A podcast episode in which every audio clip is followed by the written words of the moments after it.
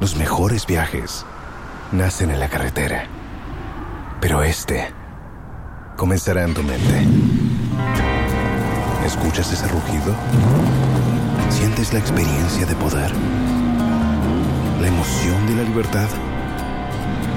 Ya estás preparado para vivir tu nueva aventura. Nueva RAM 1500. Hecha para vivir. RAM es una marca registrada de FCI US LLC. ¿Escuchas ese rugido? ¿Sientes la experiencia de poder? ¿La emoción de la libertad? Ya estás preparado para vivir tu nueva aventura. Nueva RAM 1500. Hecha para vivir. RAM es una marca registrada de FCI US LLC.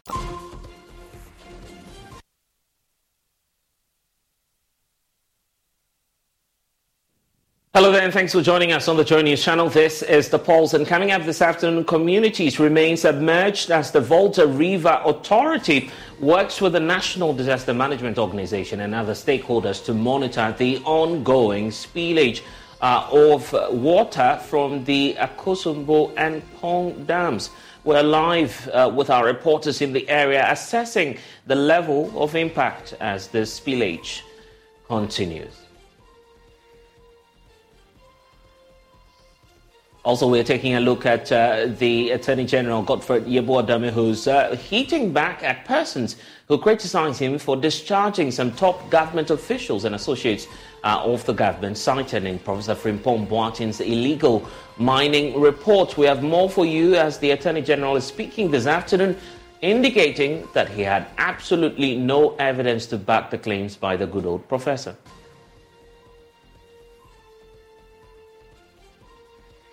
There's more trouble for uh, the former sanitation minister Cecilia Abena Dapaah this afternoon as the Federal Bureau of Investigation joins the office of the special prosecutor in a synchronized effort aimed at delving deeper into her cash scandal. We have the latest as uh, the High Court here in Accra is this hour ruling on an application brought by lawyers of the former minister seeking to abridge the timeline for her case. You the very latest on that. This is the Pulse, uh, brought to you by Global Communities, Digny Lu Affordable Safe Sanitation. We're on DSTV channel 125, uh, 1, 4, 421, Go TV channel 125. This is Joy News. We are independent, fearless, and credible. Thanks for joining us this afternoon. We'll be back with the details shortly. Please stay.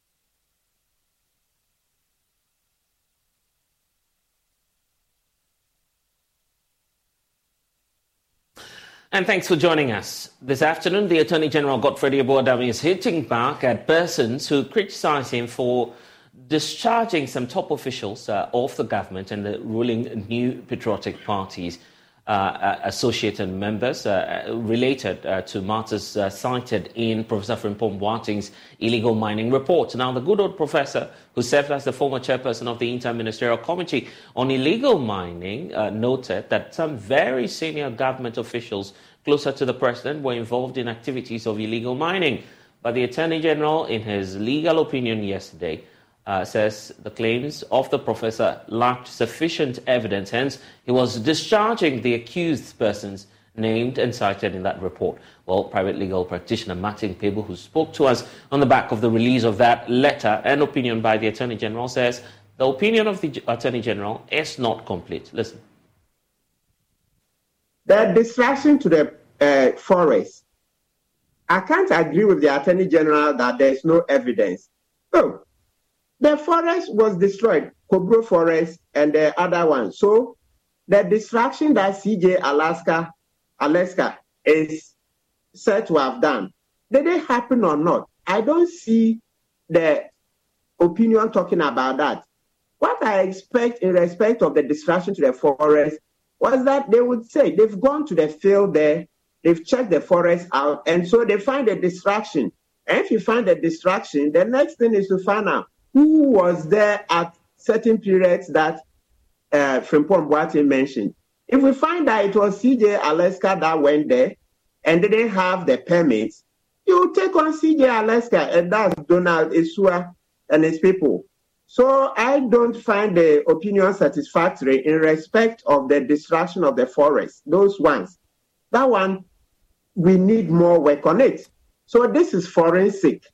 This is forensic. We can't sit on that evidence. We need AG to send the investigators to the forest. I didn't find any statement that the investigators went there and took pictures and they did any forensic analysis. So short of that, the AG's report, the AG's opinion is not up to scratch when it comes to that specific area of any investigations being done on the forest.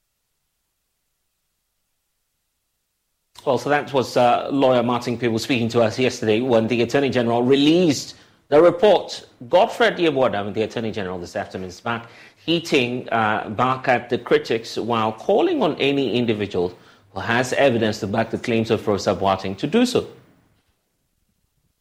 and for me to also place on record that yes, I may have been appointed by a president. The discharge of my duties as attorney general and indeed that of the entire office is not political at all. We have many professionals, well trained and seasoned state attorneys who work day and night to protect the interests of the state. The advice the CID, which the side matter of your interview, clearly shows was signed by a chief state attorney, very well trained, and who was even a teacher of Sammy Gyamfi, who was just called about three, four years ago, or perhaps two years ago. Now, the point I make first and foremost is that the Office of Attorney General regularly reviews dockets by the CID, and that is in pursuance of our constitutional mandate as a principal legal advisor to the government under Article 88 of the Constitution. So this review of a docket by the CID is nothing unusual to start with. And indeed, the review was specific specific in relation to allegations contained in the Professor Frimpong Boateng report. The professor had made specific allegations against named individuals in his report. The president had directed the CID to investigate the allegations. The CID of Ghana Police Service indeed built a docket after critically going through a process of interviewing and indeed examining all the persons who were named in the report. Each of the individuals named in the report, a statement was taken from them, and against whom allegations have been made by Professor Boateng. In the statements given by each of the individuals, they categorically denied any allegation against them. So then, what is the, the burden? The burden then is to investigate the matter further and who was in a better position to assist the CID with the corners investigations than the person who alleges that these individuals were engaged in wrongdoing. And the professor clearly, as recorded in the docket of the CID, refused to cooperate. A number of attempts were made to take statements from him. He refused to give a written statement. He stated that he was relying on the bare allegations contained in his report.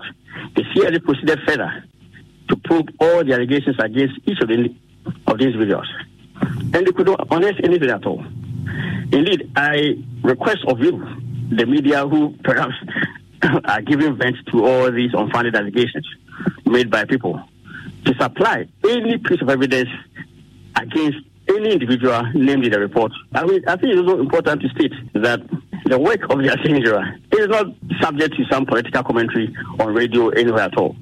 It is actually a very serious matter, and the dockets are built on the strength of evidence that has been properly on earth through proper investigations. What is the evidence in support of any of the allegations contained in the report? Absolutely none at all. And let me quote Investigations by the police have not revealed any evidence in support of the allegations. And time past, you would have had the police give us details of their own investigations into the matter, uh, for which reason they, they, they, think that the allegations made by Professor Frimpong Boateng are baseless. But now we don't have the privilege of knowing that. Would you advise the police to do that? We live in this era of right information and all that.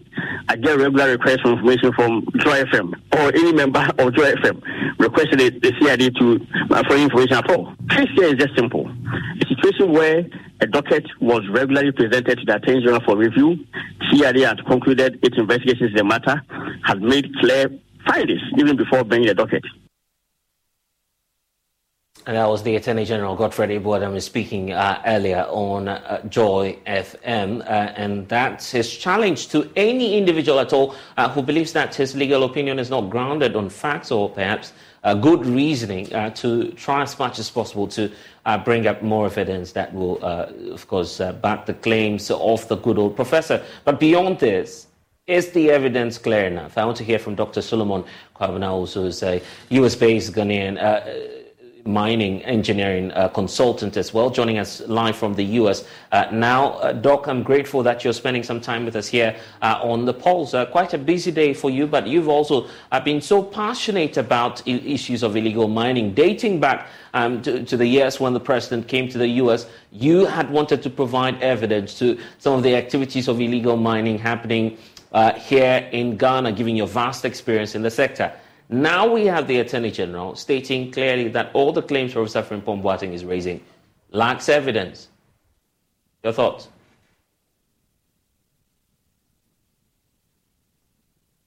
Uh, Doc, you would have to unmute for us uh, so we can hear the point you're, you're making.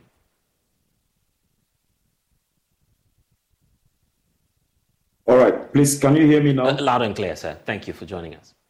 Yeah, thank you. So, Blessed, like I was trying to say, um, yeah, hello. Uh, we can hear you. We're with you, Doc. Yes. Oh, okay. Um, I didn't expect anything different from what is happening, you know, right now.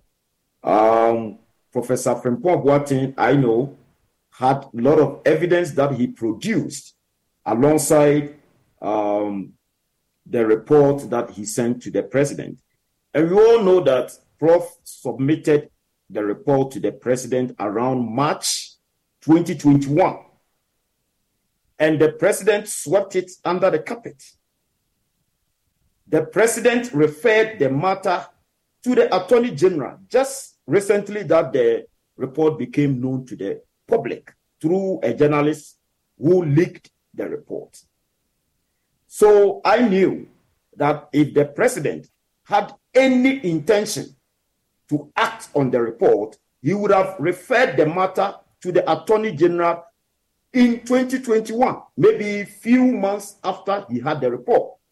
But the fact that he decided not to act on it until it became known to the public justifies that this matter wouldn't go anywhere.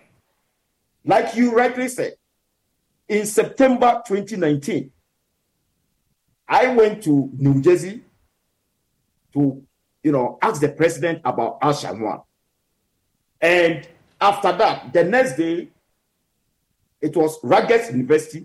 I decided to produce evidence. He said, if you have evidence, gentlemen, bring it to me. I said, okay, thank you. The next day, there was another event at Rutgers University. I decided to send my evidence to the president.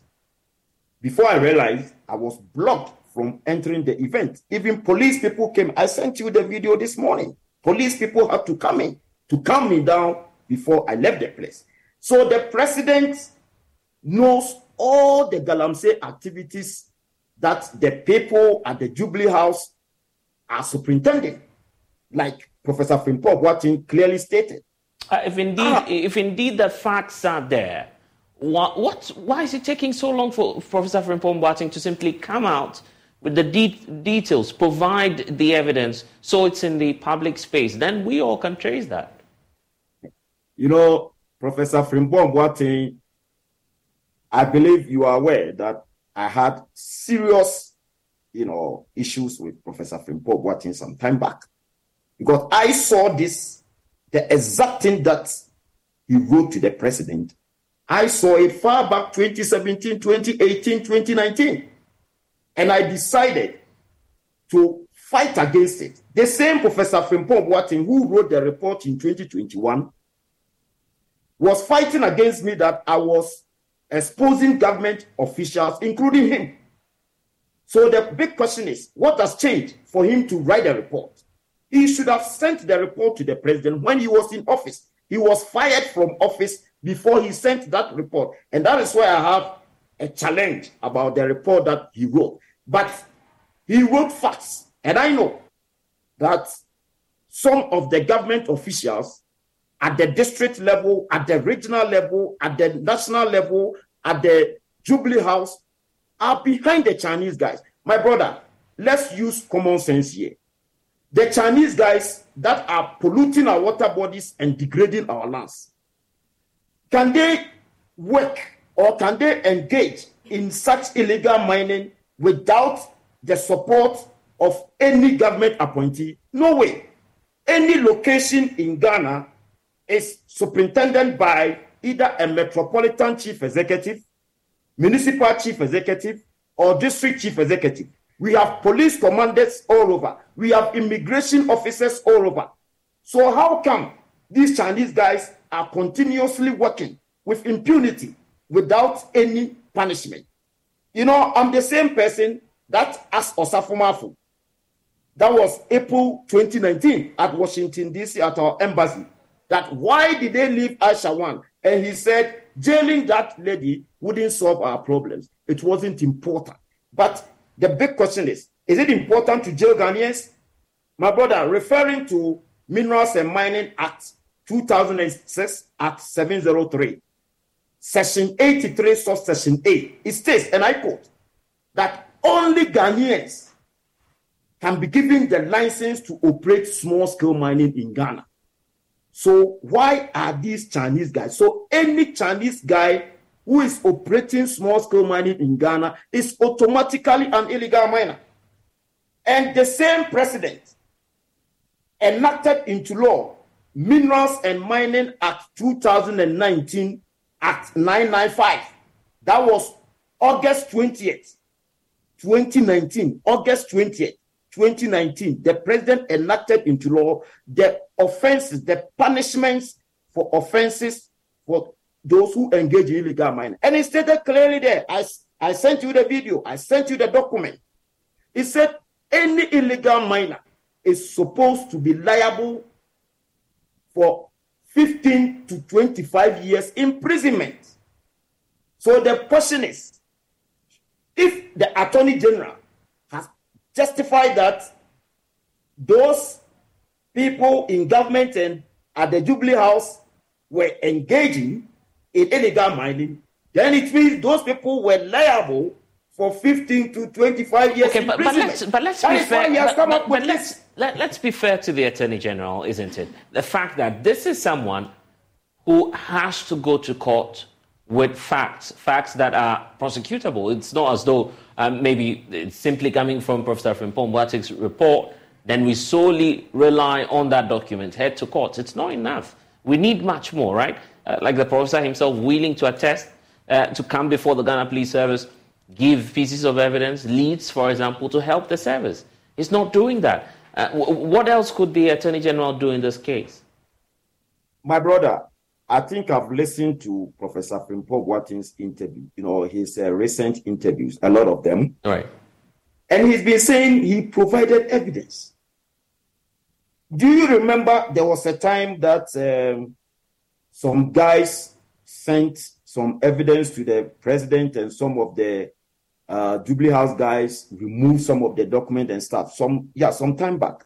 So wouldn't it be like he sent the evidence, but some people took the evidence away or something? Look, um, Professor Frimpong Boateng, after this interview, I'm I'm gonna call him myself. I'll call Prof because I know I had some confusions with him some time back, but I'll call him as my uncle and ask him to give me the evidence uh, uh, to me. I will fly to Ghana, maybe December or January myself, go to Jubilee House and give it to the president. If he still insists that there was no evidence, I will provide the evidence to the president. And I mean what I'm saying, my brother. We can't sit in a country where we allow foreigners conniving with government officials who are supposed to protect our environment to destroy our environment. Where is the future, my brother? Mm-hmm. Where is the future? So I think this is the time that we all need to act. Whether you are a journalist, uh, whether you are an engineer like me, whether you are, you know, a, a politician, whatever, we all need to fight against this because it's becoming unbecoming. And there are a lot of things that you know I'm on air I can't disclose. The the the gold for oil deal. Where did they get the gold from? Tell me if you know. Tell me where did they get the gold? The same Jubilee House guys who are behind the galamsey, no, I mean, uh, well, the illegal miners, uh, are producing the gold for the oil. Okay, these are these are claims you're making. These, these, are claims you're making that we're not independent in, uh, in that position to independently verify. Uh, because uh, so so let's I appreciate the, your your uh, you know understanding on this one. So let let's move on. Let let's let's stick with the matter. We don't have evidence on that. It's frustrating. yeah, yeah, I, get I get the point, and, and we are equally concerned about this. Um, extensive work done, poison for gold. Uh, we've seen Erastus Asare Donkor do a lot more work on, on this whole fight against illegal mining. Will it ever end? My brother, I can confidently tell you that if this mess can end in the country, then there should be a paradigm shift in government such that Dr. You see, the same DCEs, MCEs, regional ministers, regional party chairmen, and all those people whom Professor Frimpong Boateng mentioned their names are the same people trying to force Dr. Bawumia on Ghanaians. I don't know if you have. Escuchas ese rugido. Sientes la experiencia de poder, la emoción de la libertad. Ya estás preparado para vivir tu nueva aventura. Nueva Ram 1500, hecha para vivir. Ram es una marca registrada de FCA US LLC. Realize that I'm not trying to do politics here. But if we can change this mess, then we need to change this government. And I will plead to all MPP delegates to vote against Dr. Bawumia on November 4th so that a new face will come and face President Mahama, whoever wins. I know President Mahama has told me you know, myself, he has told me personally that he would like to address this problem. Kennedy Agyapong has also told me personally that he would like to address this problem. But Dr. Bawumia will continue the same mess with the same people okay. who are behind him. Okay. Uh, well, please, I'm not trying to do politics, but that is the fact. They should vote against Dr. Bawumia so that a new face will come and change this mess. And we'll, we'll keep that. We'll keep that. We'll keep that as your opinion. Yeah, I get that. We'll keep that as your opinion because that's your political opinion. Yes, uh, you are yes, entirely um, entitled to that. So you can state that clearly uh, as yes. to what you believe the solution is, and you believe that it should be political, voting out the entire government, possibly bringing in a new set of people that will um, address the issue. That's entirely your opinion. Now, when it comes to the small scale sector which appears to be our head on now, policy reforms and strategic moves to deal with the matter. Where do we start off from in terms of policy if this new set is supposed to uh, push for some changes? Thank you. Uh, there are a lot of policies, and Blessed, I've granted a lot of interviews on Joy News, Newsfile, UTV, TV3, and all those TV and radio stations in Ghana, and I've shared my opinion. You remember when Honorable Peter Amewu became the Lands and Natural Resources Minister. He sent me to Ghana. He sent me and my team to Ghana to conduct field assessment to understand the problem and come up with solution. These same government officials that Professor Frimpong Boateng mentioned their names block us from doing the job. So, like I said, there should be a political will, you know, to address this problem. Now, as of today, as I'm talking to you today, the government has not come up with standard operating procedures that the licensed small scale miners can operate to ensure water protection and land protection. They don't have it.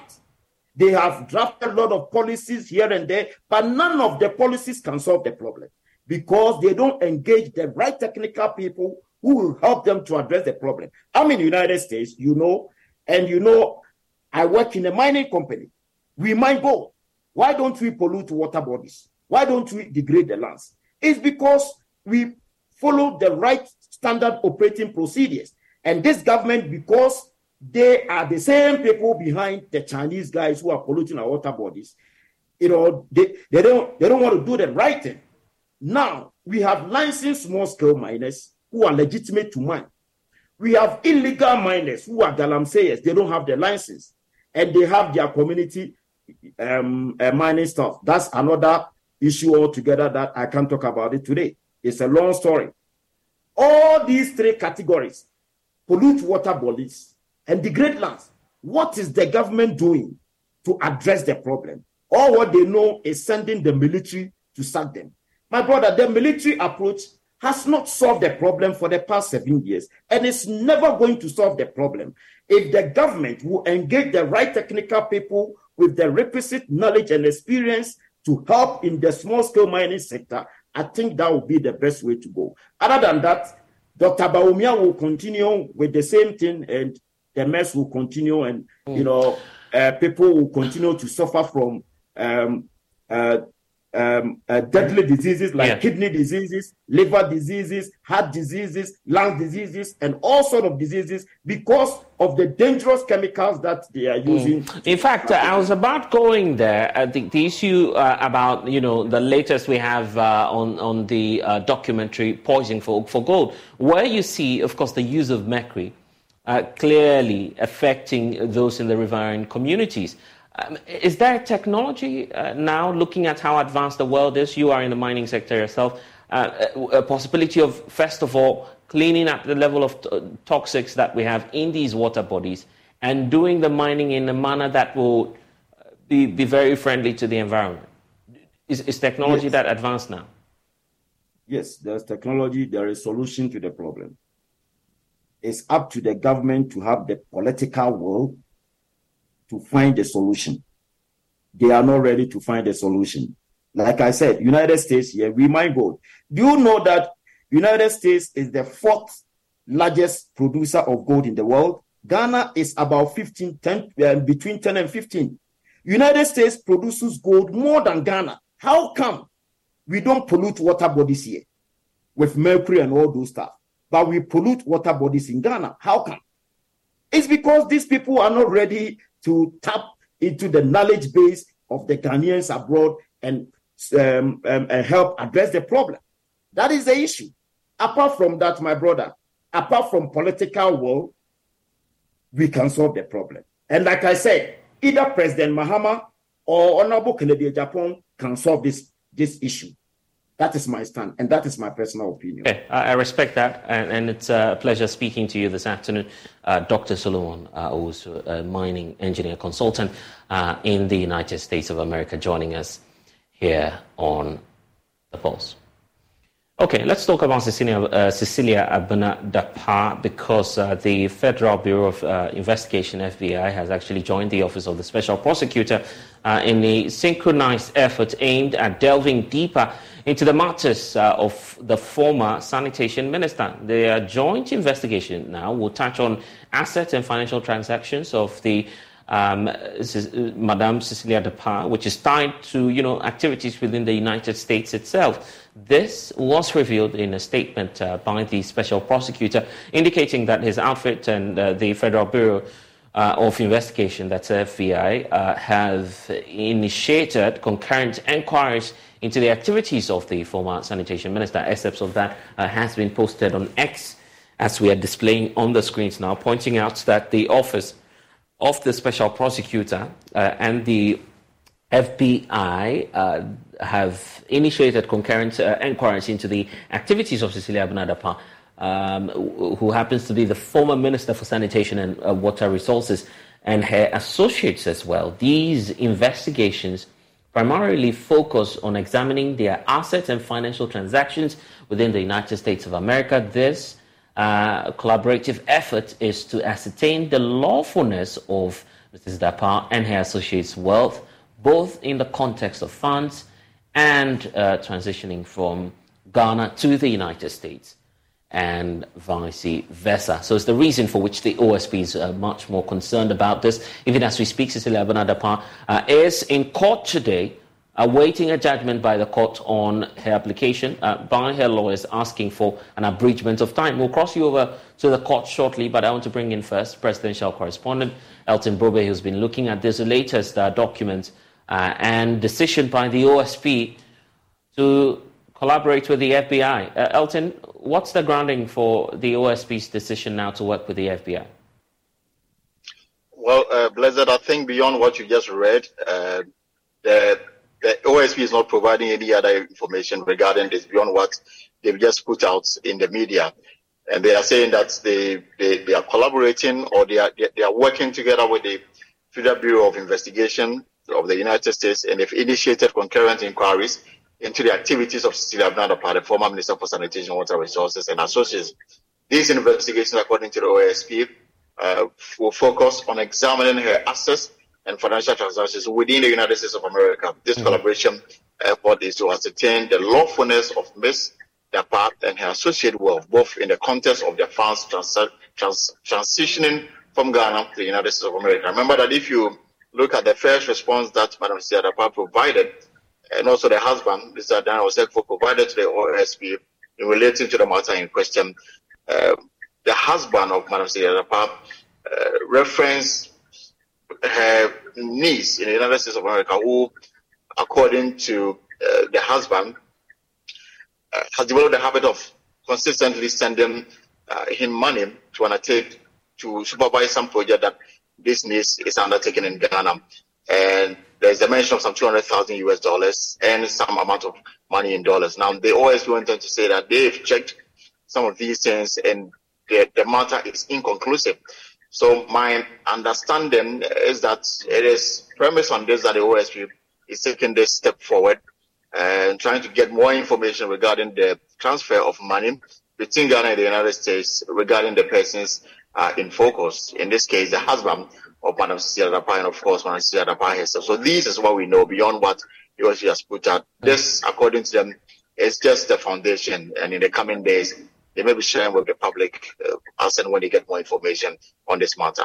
Uh, grateful uh, for bringing us an update, uh, Elton Brobbey, our presidential correspondent. Uh, also monitoring what it is that the Office of the Special Prosecutor has been up to. The latest is that the FBI will be involved in this case. Uh, also in court today, uh, the court and Accra High Court is actually granting an application brought before it by the lawyers of Cecilia Abena Dapaah uh, for the abridgment of time in this particular case. The court says that the ruling is based on justice, fairness, and expeditious trial. Uh, so let's get more from Richard Kojo-Nyarko, who's joining us uh, live uh, from the court premises where this uh, judgment uh, has just been delivered. Uh, we know that Cecilia Abena Dapaah has been pointing to the fact that this case has brought her hardship and uh, you know uh, some sort of uh, severe public criticism. A reason for which she's asking the courts now to abridge the time, which has now been granted. Uh, Richard Kojo-Nyarko, if you can hear me, uh, bring us up to speed with what's been happening in court today.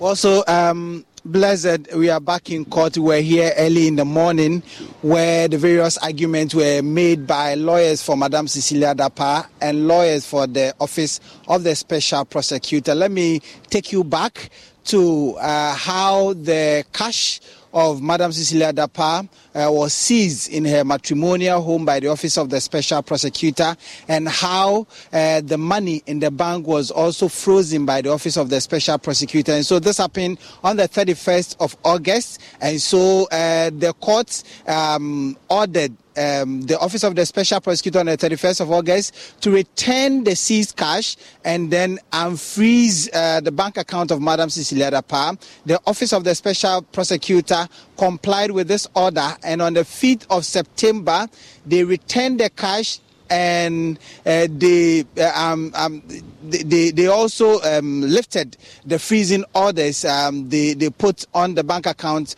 of the former sanitation minister. And then, there and then, they seized the cash again and froze the account again. And then, when the cash is seized and then the account is frozen, they need to go to the court for a confirmation of the freezing and the seizure order. And this was done on the 11th of September. Now, when they filed this uh, motion, the, return date was supposed to be on the 18th of October. But lawyers for Madam Cecilia Dapaah said that uh, this back and forth is really having an untold hardship on Madam Cecilia Dapaah because she here she is that the monies have been seized, the account has been frozen, and she's going through a lot of hardship. And so, what they decided to do was to file for an abridgment of time so that the courts, in the court's wisdom, will bring the date forward so it will ensure an expedited trial. And so, that is what happened today. They filed. But the argument by uh, Madam Cecilia Dapaah's lawyers is what I've told you that the woman is going through a lot of hardship and all of that. But in the in the argument of the office of the special prosecutor, they said that uh, this application, the substantive application that is supposed to be heard on the 18th of uh, October, this very month, is not a repeated one, and that is an argument that lawyers for Madam Cecilia Dapaah they keep on making. They say that in substance and in form, it is the same um, motion or application that they keep on making because the earlier one that was filed, the court um, struck it out, indicating that there was no basis, there was the conditions precedent for the seizing of the cash and then freezing of the account was not there, and that is why the court ordered um, the OSP to return the cash. But in defense, the office of the special prosecutor said that indeed this is different, and they will prove that one in court. So um, the judge rose and then came back at 3 p.m. and a short while ago ago, the judge gave his ruling, uh, Justice Edward Twum, and he indicated that having considered the various arguments made by Madam Cecilia Dapaah's lawyers and lawyers for the Office of the Special Prosecutor, they are inclined to grant the application for the abridgment of time filed by Madam Cecilia Dapaah's lawyer with some slight modifications. So instead of hearing the matter today, you know, time is fast spent, and so they have it to tomorrow, that is Thursday, and so they will come back to court. So the application for the abridgment of time has been granted. And you know what? Tomorrow, the two other cases that are current before the court on Madam Cecilia Dapaah. So this will add to eight. So there are various strands of this case that is currently before the court as well. But interestingly, today, Madam Cecilia Dapaah herself was in court. She was clad in all black. Um, she was looking very cute, held the husband's hand, and then ushered the husband in the courtroom. And after that, there was some exchange of pleasantries between Madam Dapaah and then uh, lawyer Martin Kpebu. And as for the details of what transpired, um, it, it's very interesting and revealing. Uh, I overheard uh, Madam Cecilia Dapaah saying I'm just um, exchanging pleasantries with you, and the commentaries and the other things that have been made by Mr. Martin Kpebu has indeed um, caused them some kind of discomfort. In fact, it became some kind of banter between uh, lawyer Martin Kpebu and Victoria Barth, the lawyer for Madam Cecilia. Dapaah. So this is what really transpired in court. In fact, for the first time, I saw Madam Cecilia Dapaah in court. I was sitting right um, on the back. They were sitting in front of me. And so that is basically what happened in court today. So we are back in court tomorrow to continue with the substantive matter. So the court will be hearing uh, the motion for the confirmation of the seizure of the cash from uh, Madam Cecilia Dapaah's matrimonial home and then the freezing order by the OSP. And so we'll be back in court on Thursday. From the court complex, my name is Richard Kojo-Nyarko. Blessed. Uh, well, uh, Richard, you're not going anytime soon. Uh, I just wanted a bit more of an update on that exchange you were talking about and what ensued uh, between, you know, Cecilia Dapaah and uh, lawyer Martin Kpebu, as you point out. some exchange there. Do we know the, the, the, reason for which the minister approached the lawyer? because she was on, on, on air. he was actually on air. I mean, a lawyer Martin Kpebu yesterday, pointing out a number of issues with this case. Uh, okay, uh, we'll, we'll, get back to um, some uh, updates for you on that. It looks like we've lost uh, Richard Kojo-Nyarko there. Uh, but uh, of course, we'll keep our eyes on this. The latest being that the FBI is now working with the Office of the Special Prosecutor to further probe this matter. We'll bring you updates subsequently. and now we can talk about the mastermind of the leaked tape allegedly plotting the removal of the Inspector General of Police, Dr. George Akuffo Dampare. And that's uh, Chief Bugri Naabu, who's now saying that he has no regrets recording the controversial uh, conversations with the police officers involved. According to him, his intention was to expose the mafia in the Ghana Police Service to the president, speaking to the media after Parliament's ad hoc committee hearings today. Bugri Naabu, however, indicated that he feels vindicated by the testimonies given by these witnesses. He therefore wants the committee to admit his evidence because uh, that's the truth and it has been established. We can uh, listen to excerpts of you know, his address earlier today. We met the committee again. Uh, you were there the other time. COP Mensah, Asare, and JB denied that they never talked to me on phone. Yesterday, they confessed it because I present the tape. And the committee have the tape now with them. And they play it. And they say yes it's true. They, they actually speak to me so I want to tell you I want them to committee to see it. But the committee they, they want to conclude before they come out. But as a chief and which are they I told you that which he wouldn't tell us after all what they want I was in my office, they came. I didn't beg them to come. And all what they come to say, I think it was very, very important. And for the state secret, for NPP government to have that kind of thing going on in the police service is very dangerous. So I taped them to go and give it to the president, which I actually surrendered the tape to the president. Escuchas ese rugido. Sientes la experiencia de poder, la emoción de la libertad. Ya estás preparado para vivir tu nueva aventura. Nueva Ram 1500, hecha para vivir. Ram es una marca registrada de FCA US LLC. Nada what they say there is not their voice. They've all admitted now that it was their voice. So I want to claim my name that I am not a liar and I can be a liar. Me, why should I regret? I won't regret because the tape, the tape, the, what they said in the tape is serious. For a country to running the police service is like this, mm. which a, a superintendent and a, a retired COP and a, another superintendent going around with this kind of information it's not safe. I never regret it. But JB said he never spoke to you on phone. He admitted yesterday in the committee. Go ask them. So now JB also admitted that? Yes. All of them admitted. They tell if you want to play the tape for you to see. And if they are denying it, I will tell the committee and get any uh, television station and read and play for the whole Ghanaian to hear it. I have it with me. Thank you very much.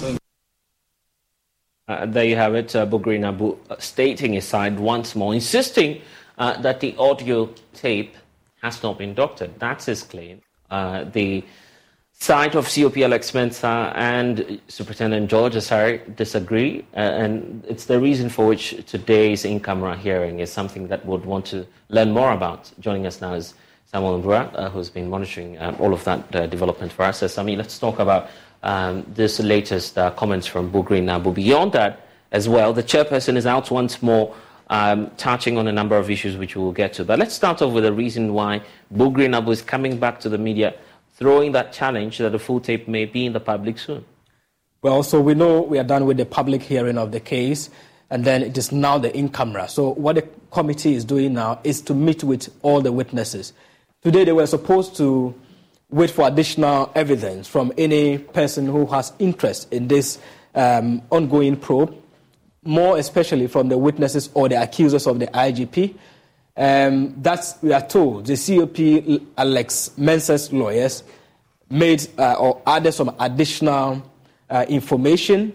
We are also told that there was an amendment to some of the evidences that have been put before the committee by the uh, lawyers of the accusers. So Bugri Naabu feels the whole issue has been dragged because uh, they thought that today would have been a full blown investigation into it. They would have somehow got into the merits of it, maybe if there's a re- I mean, reason for any re-examination, cross-examination, but that didn't happen, and it was just a brief hearing. So he feels the whole issue has been dragged, and um, since these um, witnesses have testified that there were those who uh, were captured in the tape, at least the committee should admit his tape um, entirely because he has not doctored it, and because he's a chief, he wouldn't lie to Ghanaians, and that is why he's trying to challenge the, um, his, the accusers of the IGP that if they think that what he has put before the committee is a lie, then he will seek the permission of the committee and then play the entire audio, in which we understand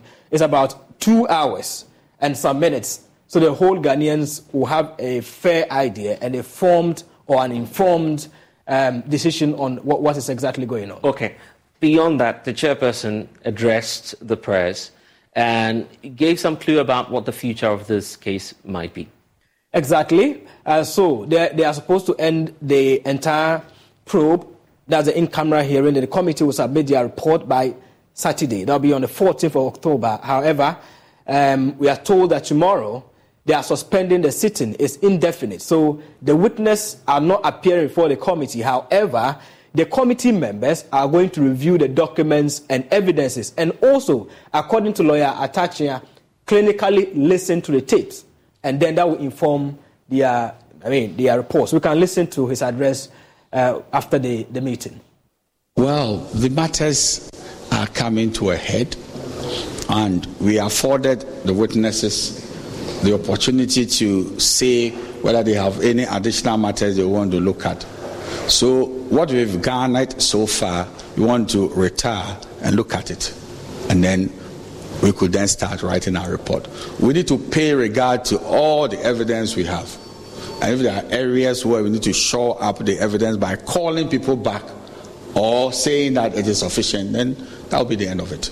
There was a, a written evidence that we, we look at, and it came from COP Mensah. That he has additional evidence, so he, he released it to the committee. And he didn't divulge this because of the essence of the in camera hearing.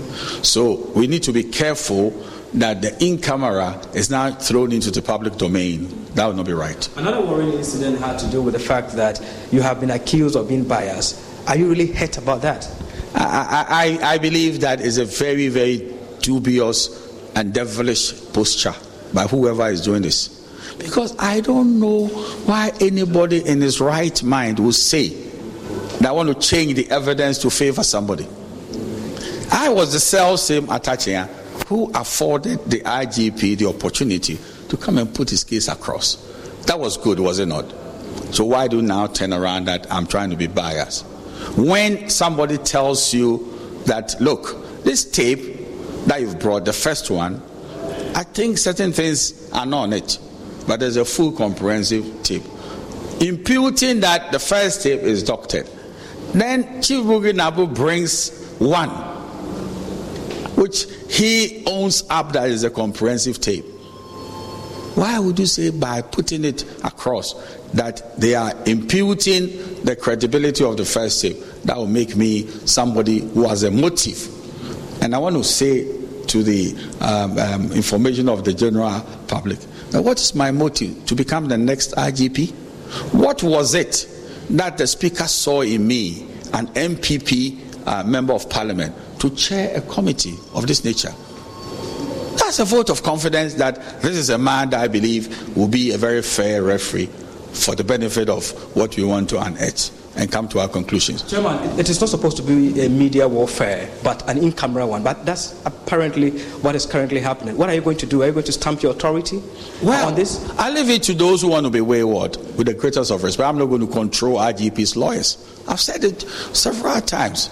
A man who has the truth on his side will come into the hollow chambers where we are, not to engage in media frenzy that the man has no integrity and is biased. You couldn't table it before him.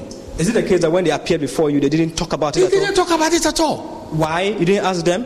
We didn't have to even glorify them. With I mean, uh, to say. Because if they were bold, they won't use the media. They will, they will come before it and give us the basis of saying but As the chairman, did you express your revulsion uh, against their comments? I I did. Because I don't see why today, as we are here, somebody will say that the chairman is blocking the hierarchy of the uh, police from sitting into the, uh, uh the in camera hearing, and that is evidence of bias. And what was their demeanor? Did they apologize? Did you demand apology from them? I didn't even bother. The reason why I wouldn't bother with some of these matters are very clear. I'm not here for that exercise. I'm not here to uh, sort of skew evidence in favor of another person. What will be the dividend to me? I don't know what happens in the police service. The schedule for this in camera hearing was supposed to end on Saturday, 14th, right? Yes. But you have indefinitely suspended the sitting. Is this not going to be protracted again? It's not going to be protracted because right now we need to look at the evidence and most probably start writing our reports unless there are residual matters that we inform them if there are residual matters that we later discover after reading the evidence in cold print and also listening to the audio, we are going to listen to the audio tomorrow. All the members of the committee have been summoned here to come and listen to the audio and listen to it attentively. So now we begin to internalize what was um, said. Then we'll make our decisions. So the IGP wasn't here. Was there a reason for his absence? Alain is not well. That's what they said. So uh, tomorrow, it is only the committee members that are going to scrutinize the documents before you. Precisely. And when are we looking at the next sitting? Well, depending on what will come out of what we call um, our interrogation of the matters, we'll take a quality decision. If it is relevant that we call somebody back, we'll call the person back. Will you meet your timelines? I don't know that we can be hurried into doing something shoddy because people will begin to say that we did a shoddy job. So, so far as I'm concerned, nobody can talk about timelines when justice is concerned. Chairman, are you not abusing your, your powers? At all. We are being meticulous and fair. It is supposed to be an inquisitorial, I mean, probe. Is it the case that you are still asking for additional evidence or you've closed that, that window? I'm not asking for any additional. I was asking them, the witnesses, giving them the space to go and reflect on what they said. That would you want to add anything to what you said? That is a generous person, is that not so? Yeah, a generous person, he says he is.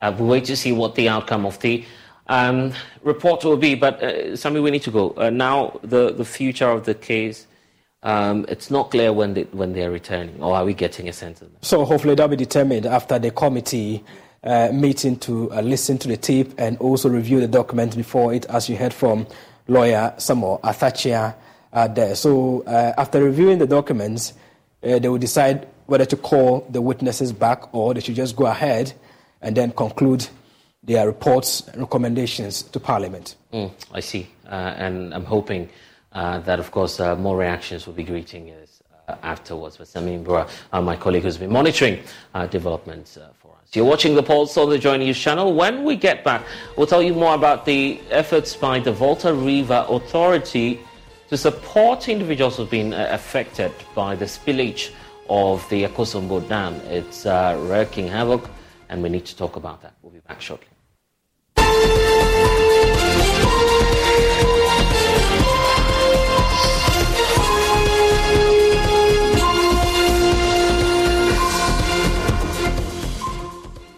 Hello, my name is Abeiku Aggrey Santana. If there's anything that makes my life so easy, it is my bank. I love hanging out with my boys boys at our usual fufu joint. But even without cash, we still the chop better with EcoBank Mobile. No matter the time of day, my bank helps me stay in touch with my beautiful wife whenever she's away. And when my beautiful wife is in town, she never misses out on her favorite TV shows because I'm able to pay up all my TV subscriptions from the comfort of my mobile phone. Whenever she has to get groceries too, my bank makes it. Wendy's new breakfast 2 for $3 biggie bundles let you create your own delicious combo. Choose from a sausage biscuit, egg and cheese biscuit, small seasoned potatoes, and a medium hot coffee. But it's obvious which combo's the best sausage biscuit and small seasoned potatoes. Well, maybe it's the fresh cracked egg and cheese biscuit with a medium hot coffee. Or two savory sausage biscuits. Uh, whichever you pick, you can't go wrong. Choose wisely. Choose Wendy's new two for $3 biggie bundles. Limited time only. U.S. price and participation may vary. Not valid in a combo. Single item at regular price. Cashless and convenient. And the part my wife loves the most is when my bank makes it possible and easy for her to shop shop from any part of the world without moving. Welcome to the smart world of EcoBank. Download EcoBank mobile from Google Play Store or the App Store and discover the smart way to bank. EcoBank, the Pan African Bank. Daddy, Daddy, ah, this tank is big. Yes, that's true. It can store a lot of water. That's so true. Wow, it has a working tortoise it. Mm-hmm. That's so true. I can see S I N T E X Sintex. That is so true, my daughter. But it's down, it will spoil. oh. That's not true. But why? Hey! Sintex was the first to introduce double layer tanks in Ghana. Sintex again was the first to introduce white inner layers in Ghana. Sintex gives you the biggest warranty, seven years. No matter your water needs, Sintex is the answer. Sintex tank. Are you strong? Are you tough? Mark your calendar for our annual alumni homecoming and the grand celebration of UPSA's 58th anniversary as we gather under the theme The Global Impact of Professionals in Business. Program lineup for the celebration are as follows. Friday, 27th October 2023, ignite the night with a bonfire and drama performances with old school dressing, variety of entertainment at 7 p.m. Saturday, 28th October, get your adrenaline pumping with alumni fun games. Current students will contribute to a noble cause with blood donation starting at 7 a.m. Tuesday, 31st October, mentorship sessions at 2 p.m. All activities will take place right on the UPSA campus where it all began. For more information, visit our website at www.upsaglobalalumni.com or contact the UPSA Alumni Office on 0243 288 579 or Room 19 Central Administration. UPSA Scholarship with Professionalism.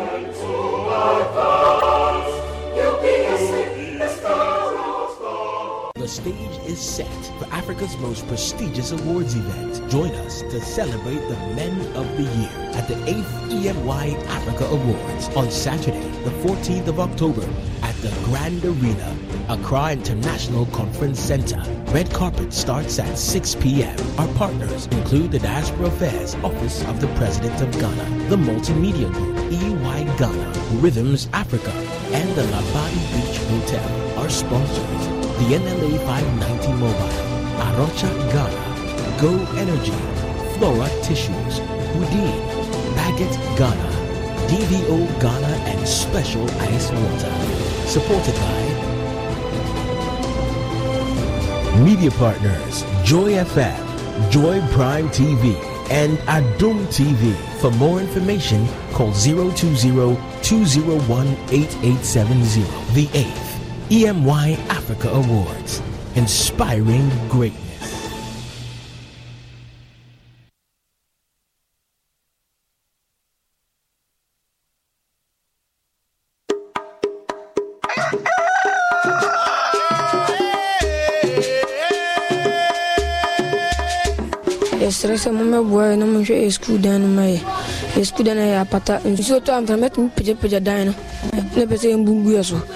sɛ adwane kɔhyɛ asɔndam na yɛbibia de abu susu yɛ toilet so yɛde gu a daɛ wakɔfa na nkuro awewe no nyinaa dwonso agu so The town is nipa here more. Mm. So we actually need help. The situation is bad for us. Actually, we are not happy. aban bɛtena hɔ ama skul dan abu agu yɛ so ansa na waberɛ yɛ maame sika sɛ ɔmo nhyɛ ɔmo nhyɛ den anaasɛ ɔba bɛsi dan ama yɛ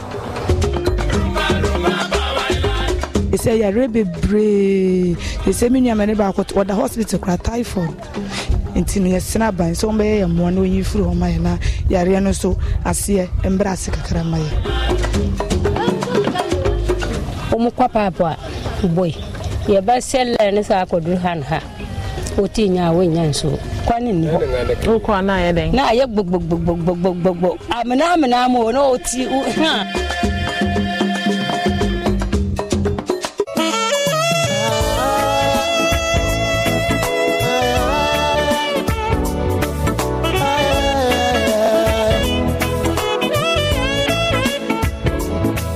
learned to be modest from this house. Mm. I learned to be content from this house. I learned to be prayerful, to be very prayerful, and know that it is God who does everything. Right. Once you commit your ways to God and put in effort, mm. He also comes down to come and bless you my legend. I mean, I'd say my favorite footballer of all time in Ghana. Wow. Yeah. If I wasn't doing music actively, maybe I would be playing football and and this this chap right here would be one of my idols. Maybe would have played alongside him. I would have loved I would have loved to. I was I was a midfielder then, so the good striker he is, that's probably the reason why I love him. You love him. He would have made me the greatest assist. Mm.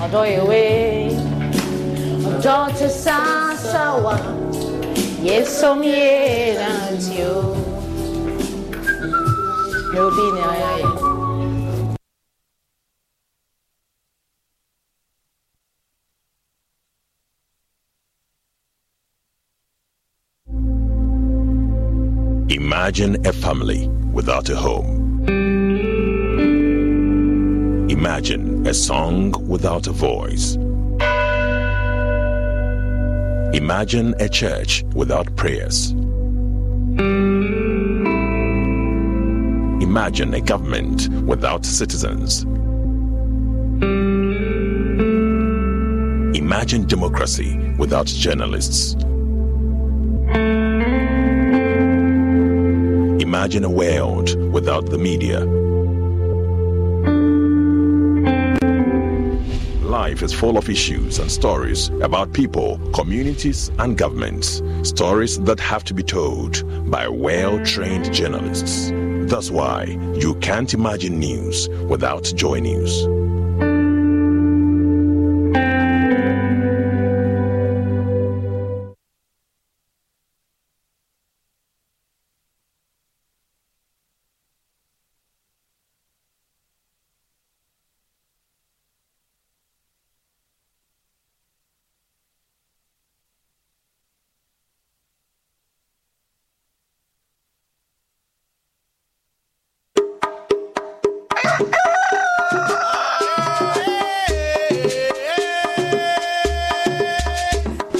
Yɛsrɛ sɛ mommɛboa na monhwɛ yɛ skul dan no ma yɛ yɛ skul dan no yɛ apata nsuo tɔ amfra mɛtumi pagyapagya dan no na ɛpɛ sɛ yɛmbungu yɛ so isɛ adwane kɔhyɛ asɔndam na yɛbibia de Los mejores viajes nacen en la carretera, pero este comenzará en tu mente.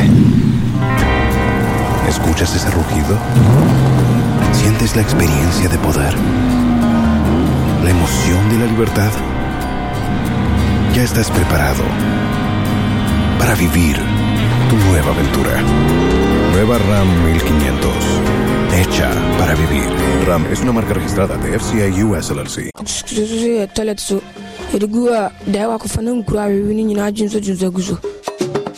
The town is nipa here more. So we actually need help. The situation is bad for us. Actually, we are not happy. Aban bɛtena hɔ ama skul dan abu agu yɛ so ansa na waberɛ yɛ ma m sika sɛ ɔmo nhyɛ ɔmo nhyɛ den anaasɛ ɔba bɛsi dan ama yɛ. Ɛsɛ yareɛ bebree. Ɛsɛ me nuama ne baako wɔda hospital kora typhoid. Nti no yɛsena aban sɛ wɔmbɛyɛ yɛ mmoa na ɔnyi firi hɔ ma yɛ na yareɛ no nso aseɛ mbrɛ ase kakra ma yɛ. Wɔn kɔ paapo a boy ya bar sallar ni sa ko durhan ha. Oti nya wo nya nso. Kwani ni ho. Ko na ya den. Na ya gbog gbog gbog gbog gbog gbog amina amina mo no oti ha.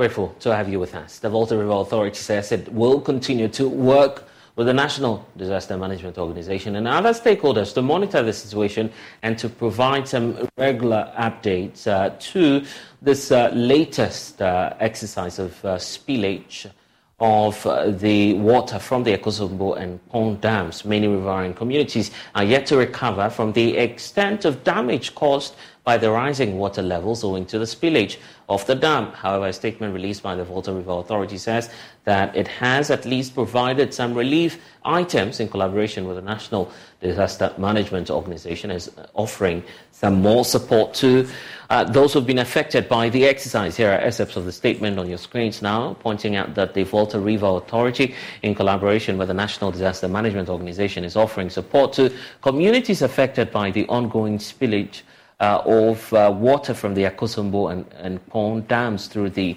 uh, presentation of some relief items in keeping uh, with the VRA's commitment to alleviate plight of communities whilst monitoring the uh, spill situation that has affected some communities in the lower Volta Basin, the authority decided to provide essential relief items Paragraph 3 of the statement uh, points out that the items are to help mitigate the difficulties being faced by communities that have been impacted uh, adversely as a result of the uh, intensified spill rates. The presentation of the relief items uh, took place uh, Wednesday, uh, which is today, at a ceremony that was attended by the municipal district chief executives of Central Tongu, North Tongu, Keta, and Anglo districts in the Adidome area of the uh, Volta region. The items, which included mattresses, blankets, and so many other food items and clothes, were presented uh, by Engineer Ken Arthur, the Deputy Chief Executive in charge of services at the Volta River Authority.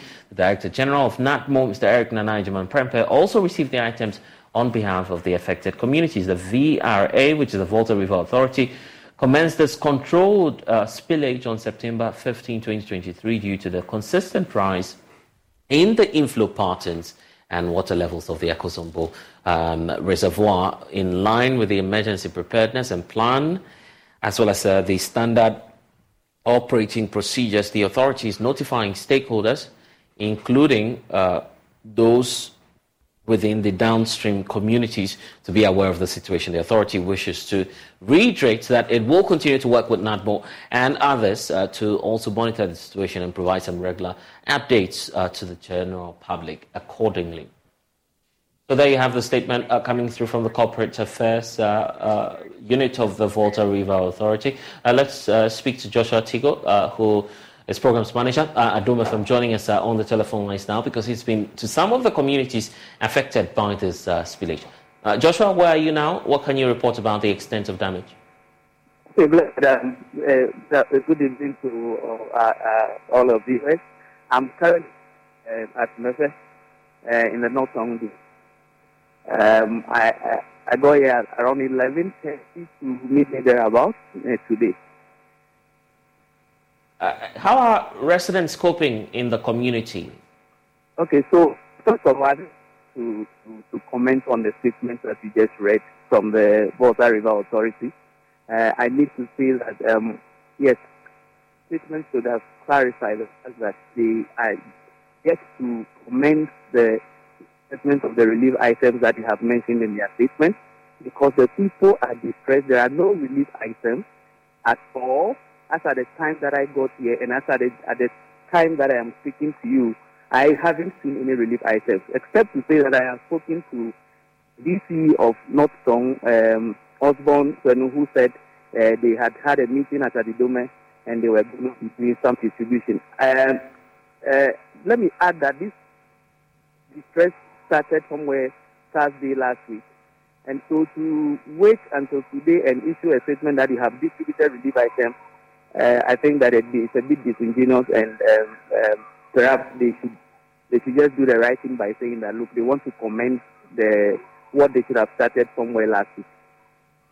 Uh, what can you say about the rising water levels? Even as we speak, uh, do we have the levels coming down, receding, no, or no, you no, still no, have the situation Not at all. Mm. Not at all. The situation continues to be to be very, very, very precarious for the people here. Um, in fact, as at today that I got to, to, to alone, I can tell you that there are over 500 households that are, that are in, in water. uh, because of the, the rising levels. And the, the levels continue, continue to rise. Um, I went to parts of town that you would consider to be somewhere in the mid portion of the town when and, and uh, you continue to see water rising into areas uh, like that. So it's not a situation that is coming, it's not a situation that is receding, it's a situation that continues to, to give, give the people cause for concern. I see. Uh, what more have you been gathering from the residents there? I believe you've been engaging some of them. Yeah, exactly. I've engaged a number of residents who are not happy at all.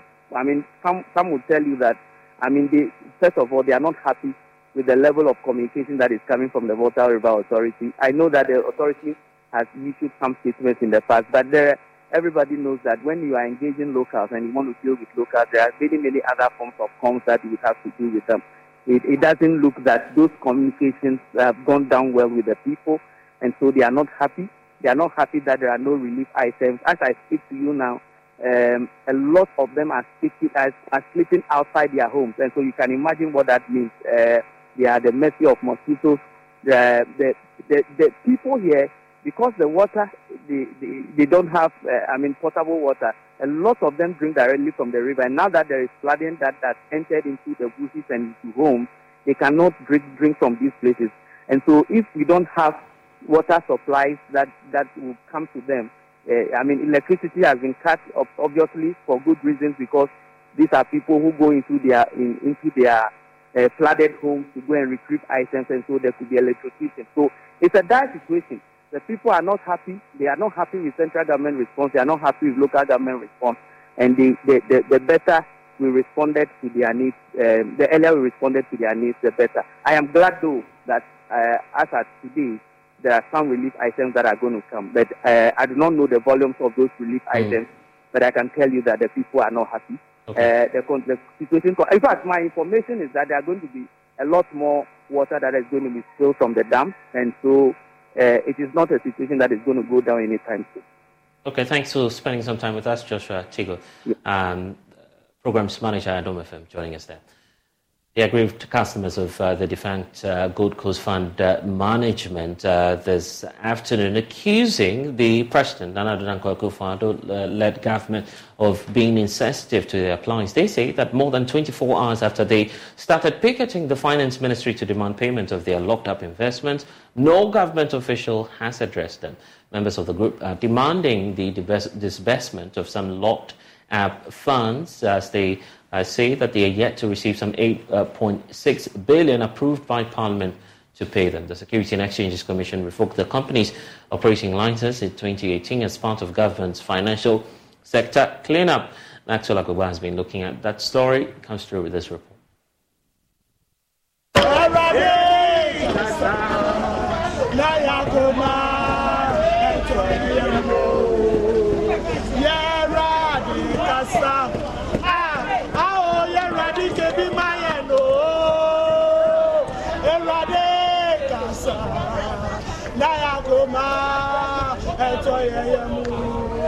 Was yeah, you, you were crying. because of my money. Because of my money. I need money to pay my children's school fees. I don't have, whilst I have money here.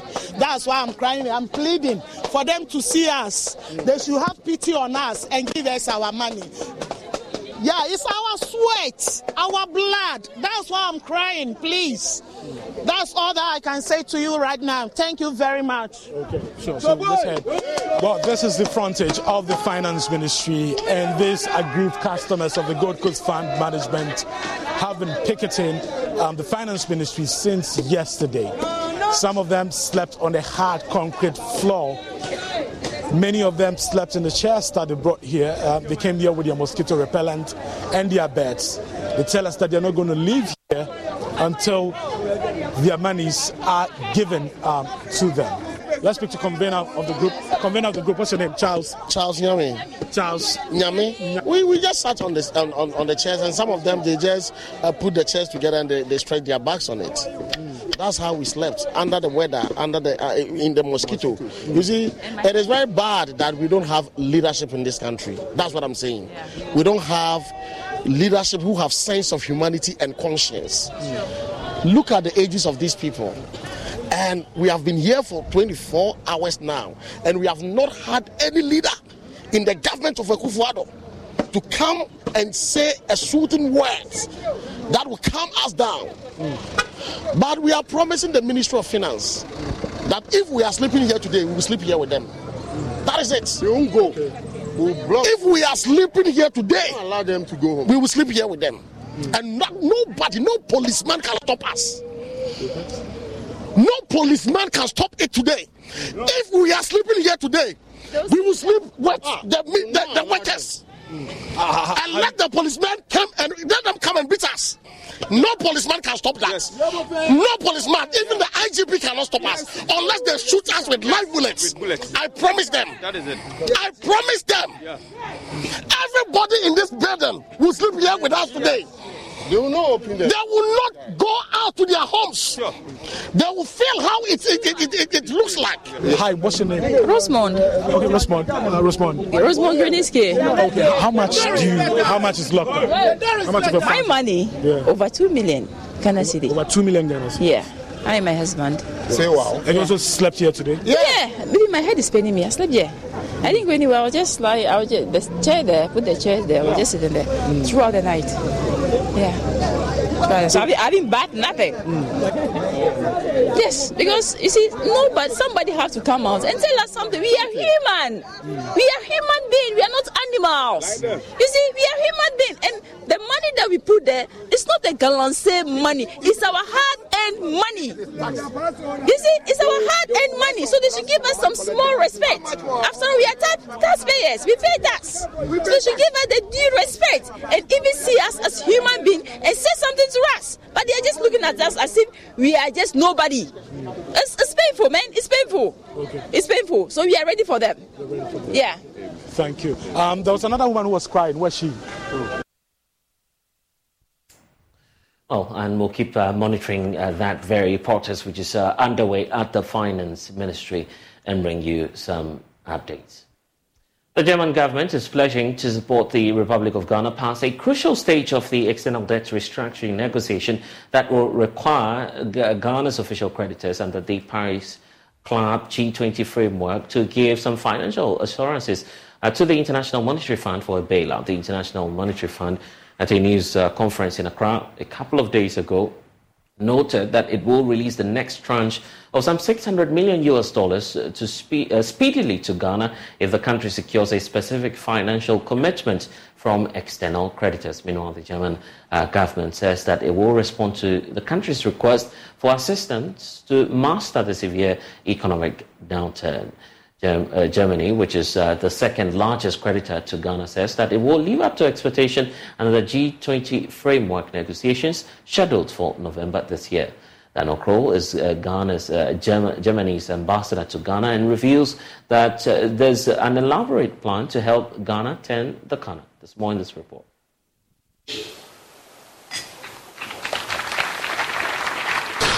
A toast to closer ties and increased economic partnership. That was the resounding message when the German mission in Ghana hosted Ghanaians and other members of the diplomatic corps to mark this year's German unification anniversary. Ghana, which has had a long history of friendly ties with the German government, is hoping to increase its cooperation, especially as the country faces its worst economic crisis with an ongoing bailout from the IMF. This plea for support was echoed by Minister for Railway Development John Peter Amewu, who called for increased German assistance and increased investment to promote economic growth.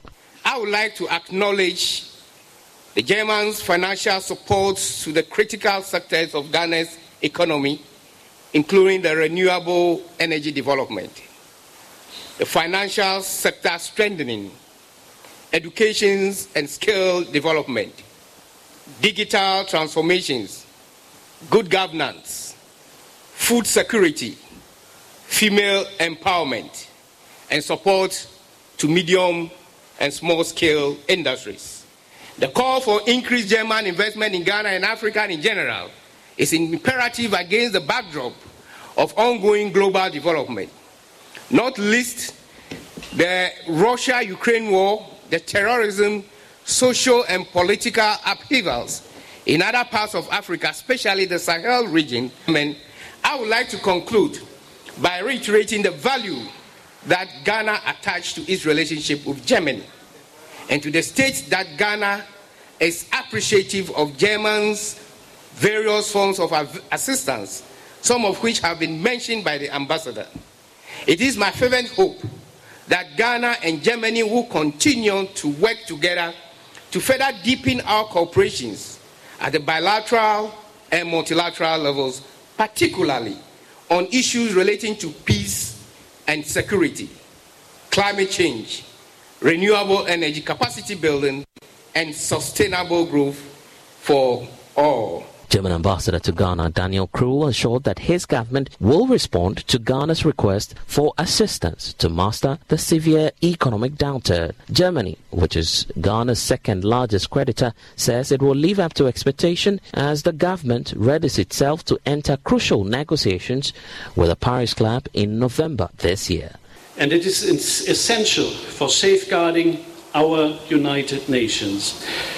Countries on the African continent, in particular, are feeling the dire consequences, including Ghana, where the Russian war exacerbated the outbreak of the Zimmering financial crisis. Germany, as uh, the, major, uh, the second largest uh, creditor to the country, remained committed to respond to Ghana's request for assistance to master the severe financial and economic crisis, to regain fiscal space to return onto the path of economic growth and lay the foundation for prosperity of future generations. In the, in the G20 common framework, Germany will live up to its responsibility and we will build on our bilateral development cooperation portfolio of currently over 700 million euros. And we will agree on new initiatives and programs. The next governmental Negotiations will take place in November uh, this year. And uh, German Chancellor Scholz will host another Compact with Africa summit in Berlin in November that aims at generating fresh private direct investment for the African continent, including Ghana. The two countries are seeking to further consolidate the stronger ties with a visit by German Chancellor Olaf Scholz, who's expected to pay a state visit to Ghana later this year.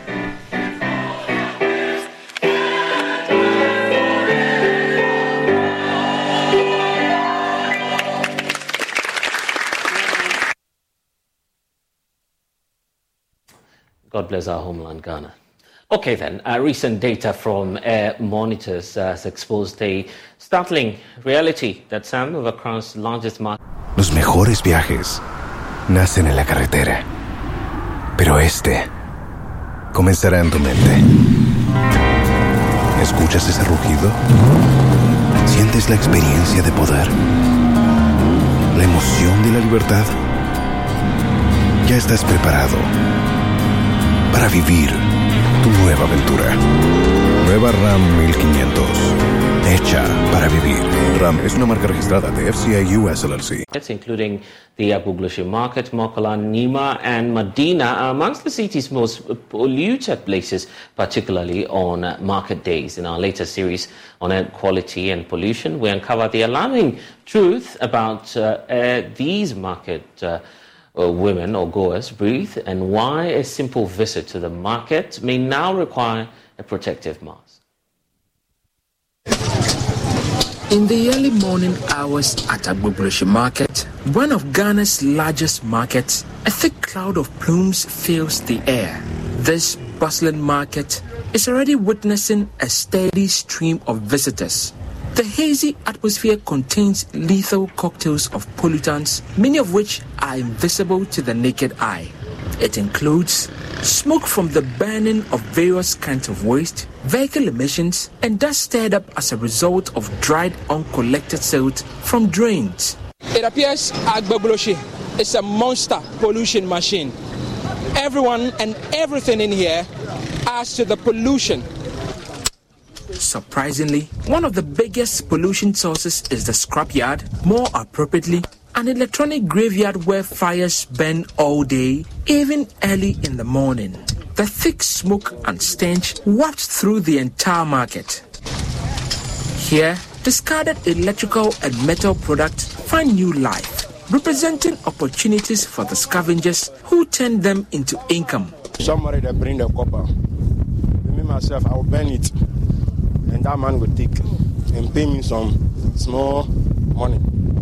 Maybe go take that small money and go eat. As if to contribute to the pollution of the entire area, Bina, not his real name, engages in the daily task of burning wires to extract copper from the rubber coating, earning a meager 15 cedis each day.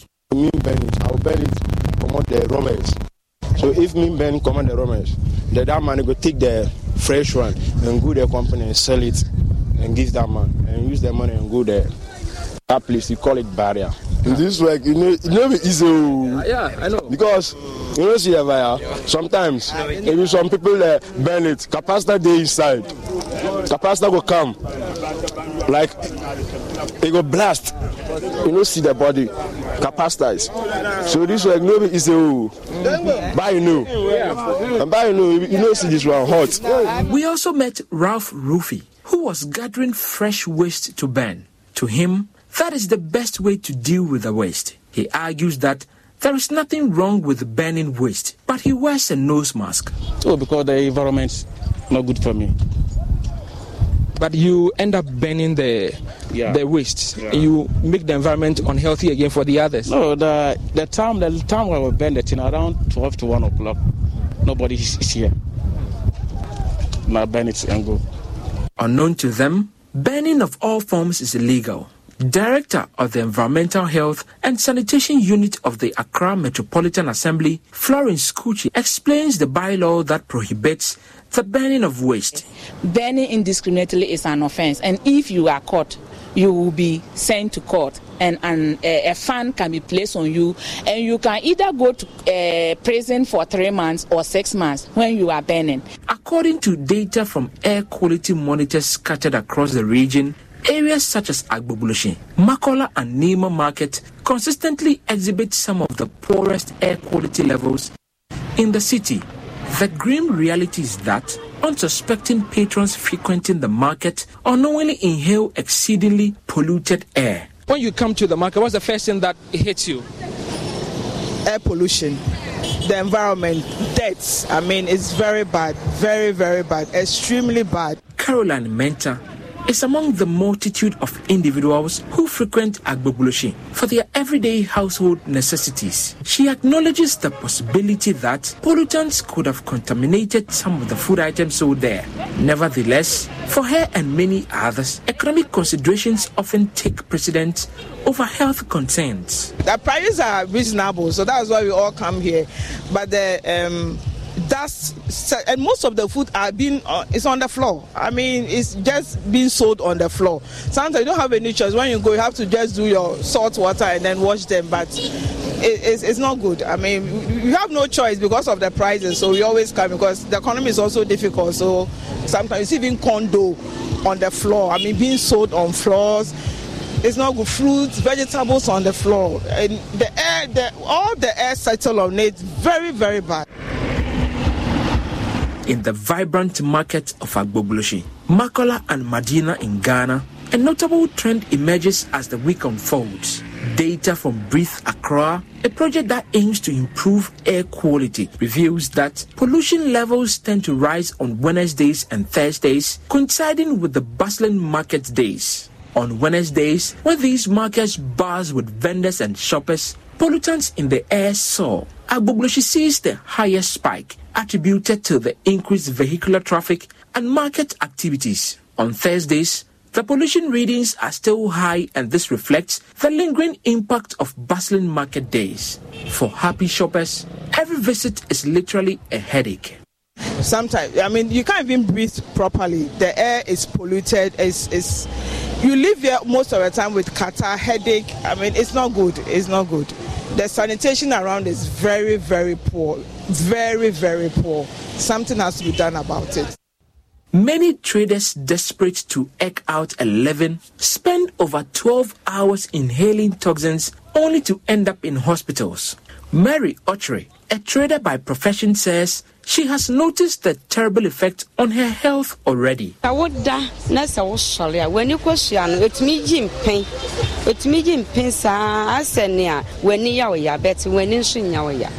Woda na sɛ wosɔre a w'ani kɔsua no ɛtumi gye mpɛn ɛtumi gye mpɛn saa asɛ ne a w'ani ya wo ya bɛte w'ani nso nya wo ya There are some areas within the Accra metropolis that me standing here, I will not buy eggs from because the eggs, they immediately they get there, the following day, the eggs are being polluted, so or they are being contaminated with some of these chemicals. Florence Kuchi and her team have been wrestling with both the scrap dealers and the traders, and she's hopeful they will soon win the fight. They are ensuring that nobody display for sale any food product on the background or below three feet. Whatever it is, it must be raised a three feet up to be on top of something. Um, the mode of storage is also another thing. So we have officers at all these markets that are ensuring that though the area is not conducive, it is natural, it is not someone's making. But there is a way we can do to mitigate or avert any occurrence that people goes there to buy. For now, Florence advises patrons of markets to wear masks when they visit the market and wash or cook items thoroughly before eating. This story was a collaboration with New Narratives. Funding was provided by the Clean Air Fund. The funder had no say in the content of the story. For Joy News, Michael Ashali.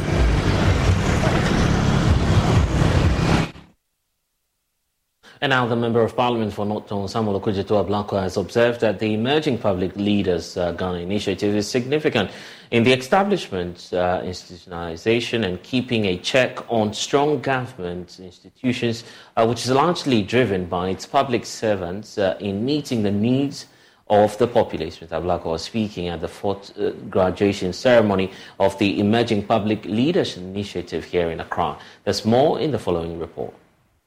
The Emerging Public Leaders Initiative, Ghana, is a two year fellowship program which equips excellent Ghanaian university graduates with transferable leadership skills to effect change in the public sector and beyond. The program also seeks to increase government's capacity and performance, deepen democratic governance, accelerate growth and inclusion by bringing in new, creative, and moral talent into government institutions. 20 fellows who navigated a global pandemic in their capacities as trainee civil servants while leading digitalization efforts, among others, passed out at the fourth graduation ceremony held at the MTN head office here in Accra. MP for North Tongu Samuel Okudzeto Ablakwa emphasized the significance of the Emerging Public Leaders Initiative in governance. He charged ahead of the civil service to expand the program to reach more people. This Emerging Public Leaders Initiative is a very, very laudable one. Ultimately, this initiative helps all of us, even as members of parliament. We have been calling for a fit for purpose, very efficient parliamentary service, which is a part of the public service, as you know. I would like to see the Office of the Head of Civil Service increase the allocation for this program. I'll talk to my colleagues so that we will all support. I mean, I don't see who in the House is going to oppose uh, any increased allocation to this initiative. The EPL country director, Madame Juliet Amoa, shared her vision for the cohort contribution to the public sector. Our cohorts have gone through a two year program where we've handheld them to think critically about public good, uh, goods delivery and public service. And so we're quite proud of the product that we have today after a two year journey. We're proud of the work that they have achieved. This year, we've got all 20 of them graduating. All 20 of them have done phenomenal work within their um, ministries and within the, the public service in general. Principal of the Civil Service Training Center, Mrs. Dora Day to me discussed the collaboration with EPL Ghana and how they improve the training curriculum. We are in an era of digitalization, and that explains where we're looking at e governance and, and we are looking at how to leverage technology and uh, enhancing service delivery. So, with this, it also makes us realize that um, there is a need to consider more of how to use technology to improve service delivery. Bottom line is we need to ensure that we deliver the best of services to our citizenry. And uh, by what I have said, it calls for deeper appreciation of going into ICT issues. Some graduating fellows, Gertrude Akosa and Godwin Kugbelinu, shared how the program has equipped them for their long term career goals within the public sector. Through the Emerging Public Leaders Program, I have been able to uh, um, benefit from specialized trainings, trainings from different facilitators on different subjects such as public financing, um, policy planning, amongst others. The EPO program has been very exciting and it's been a very wonderful experience for the past years. And going forward, uh, I'm very particular about uh, personal development and professional growth. The graduating batch of 20 fellows will become part of the Emerging Public Leaders Alumni Network, a developing group of public servants who are dedicated to excellence, serving as change agents for the public sector in Africa. Abigail Judu's report for Joy News. Okay, then uh, we take you now to Liberia because the National Election uh, Commission of Liberia has commenced a coalition of results from Tuesday's elections. Uh, all 16 counties have. Uh, t- Wendy's new breakfast two for $3 biggie bundles let you create your own delicious combo. Choose from a sausage biscuit, egg and cheese biscuit, small seasoned potatoes, and a medium hot coffee. But it's obvious which combo's the best sausage biscuit and small seasoned potatoes. Well, maybe it's the fresh cracked egg and cheese biscuit with a medium hot coffee. Or two savory sausage biscuits. Uh, whichever you pick, you can't go wrong. Choose wisely. Choose Wendy's new two for $3 biggie bundles. Limited time only. U.S. price and participation may vary. Not valid in a combo. Single item at regular price. Tallying centers established for the process. All 20 presidential aspirants have representatives uh, in all the tallying centers to aid the process. Nana Algema, who's uh, covering that election in Liberia, visited uh, one of the uh, counties tallying the results uh, and has filed this report. electoral districts and what have you. So basically, what this is doing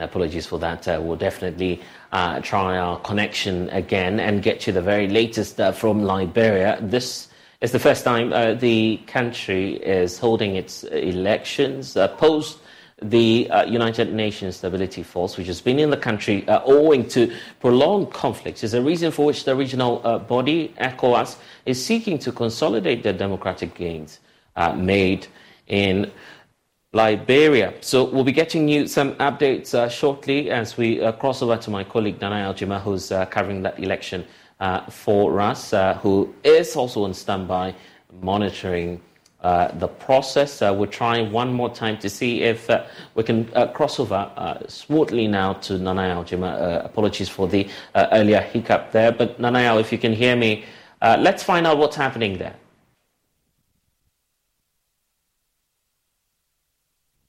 And Liberia's Electoral Commission explained the downpour within southeastern counties affected transportation of election materials. Sinoe and River Cess are counties badly affected by the rain. Efforts by staff of the commission to cross the river to deliver election materials proved futile, negatively affecting conduct of polls in at least 11 precincts. A truck dispatched to deliver materials in the battle area was stuck in mud, and alternative arrangements to deploy motorbikes for the mission proved futile.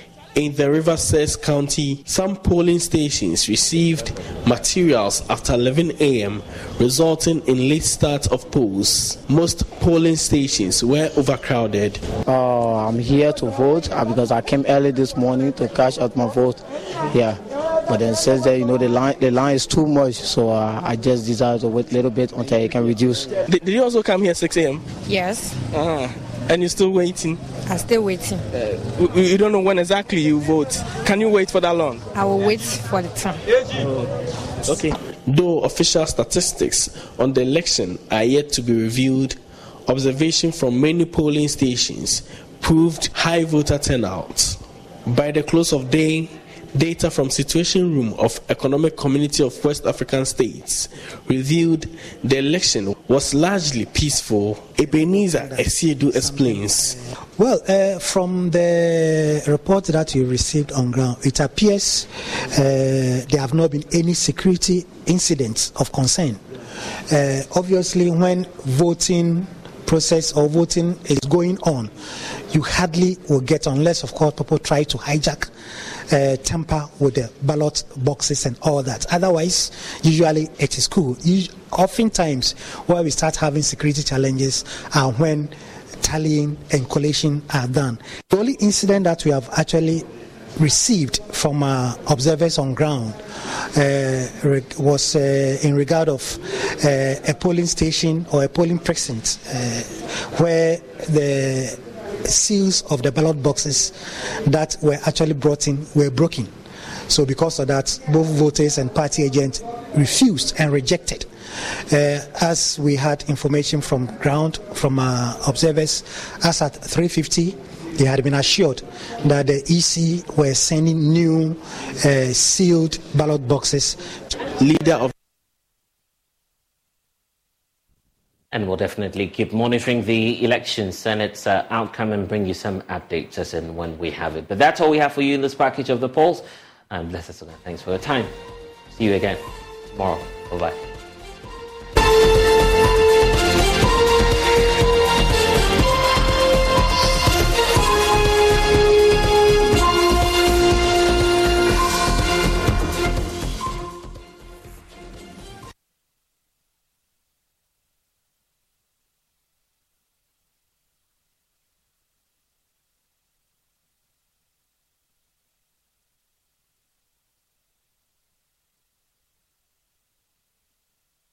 ¿Escuchas ese rugido? ¿Sientes la experiencia de poder?